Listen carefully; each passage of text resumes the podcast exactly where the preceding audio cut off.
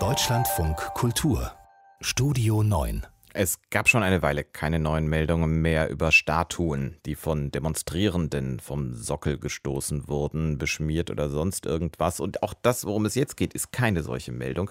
Denn die Statue von Robert E. Lee, dem Führer der Südstaatenarmee im amerikanischen äh, Bürgerkrieg und äh, Sklavenhalter, die wurde in der Hauptstadt des Bundesstaates Richmond, äh, des Bundesstaates Virginia, Richmond, nicht einfach runtergestoßen, sondern die wurde ganz offiziell auf behördliche Anordnung Anordnung entfernt, wie Doris Simon, unsere Korrespondentin in den USA, berichtet. Und weil das alles so ganz offiziell war, wurde es natürlich auch hörbar mit ordentlichem Werkzeug gemacht.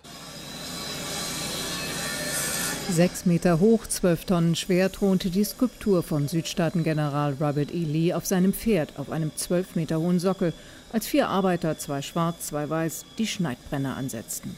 Blaue und rote Gurte sicherten an zwei Schwerlastkränen die Bronzestatue des Mannes, der 1861 die US-Armee verlassen hatte, um selber ein Sklavenhalter für die Abspaltung vom Norden zu kämpfen. Absperrungen rund um die Konföderiertenstatue, Drohnenüberflüge waren seit dem Vorabend verboten. Die Polizei hatte offenbar mit Protesten gerechnet. In Virginia gibt es genügend Bürger, die den Oberkommandierenden des Südstaatenkrieges gegen die Abschaffung der Sklaverei auch heute noch für einen Helden und großen Sohn ihres Bundesstaates halten. Doch diese Proteste blieben aus. Stattdessen Sprechchöre. Wem gehört die Straße? Uns gehört die Straße.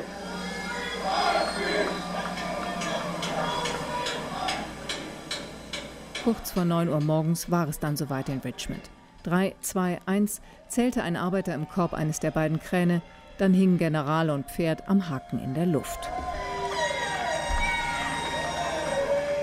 Die Bronze von Robert E. Lee war über ein Jahrhundert lang die gewaltigste von insgesamt fünf Statuen führender Konföderierter aus Virginia, die bis 1929 auf Richmonds Monument Avenue aufgestellt wurden.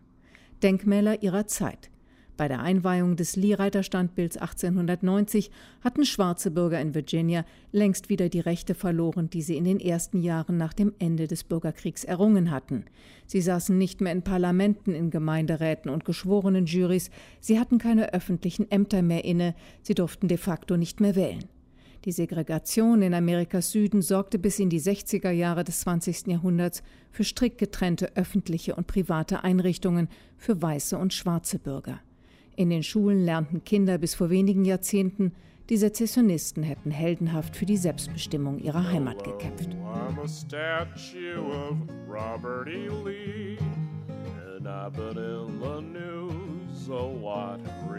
Der Abbau des Lee-Denkmals 155 Jahre nach dem Ende des amerikanischen Bürgerkriegs beendet aus der Sicht vieler US-Bürger zumindest die in Bronze gegossene Glorifizierung der Südstaaten. Virginias Gouverneur Ralph Northam nannte es einen lang erwarteten historischen Tag. Danke, dass Sie das Richtige getan haben, nach 402 Jahren Geschichte, auf die wir nicht stolz sein sollten, sagte Northam an die Bürger der Stadt gerichtet.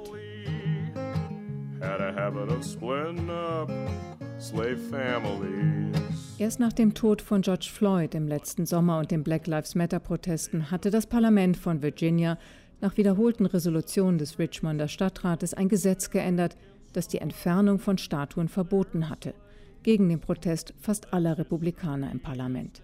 Doch nur vier der fünf konföderierten Statuen wurden umgehend vom Sockel geholt. Mehrere Klagen sorgten dafür, dass Robert Lees Statue blieb, bis der oberste Gerichtshof von Virginia letzte Woche grünes Licht auch für seinen Abbau gab.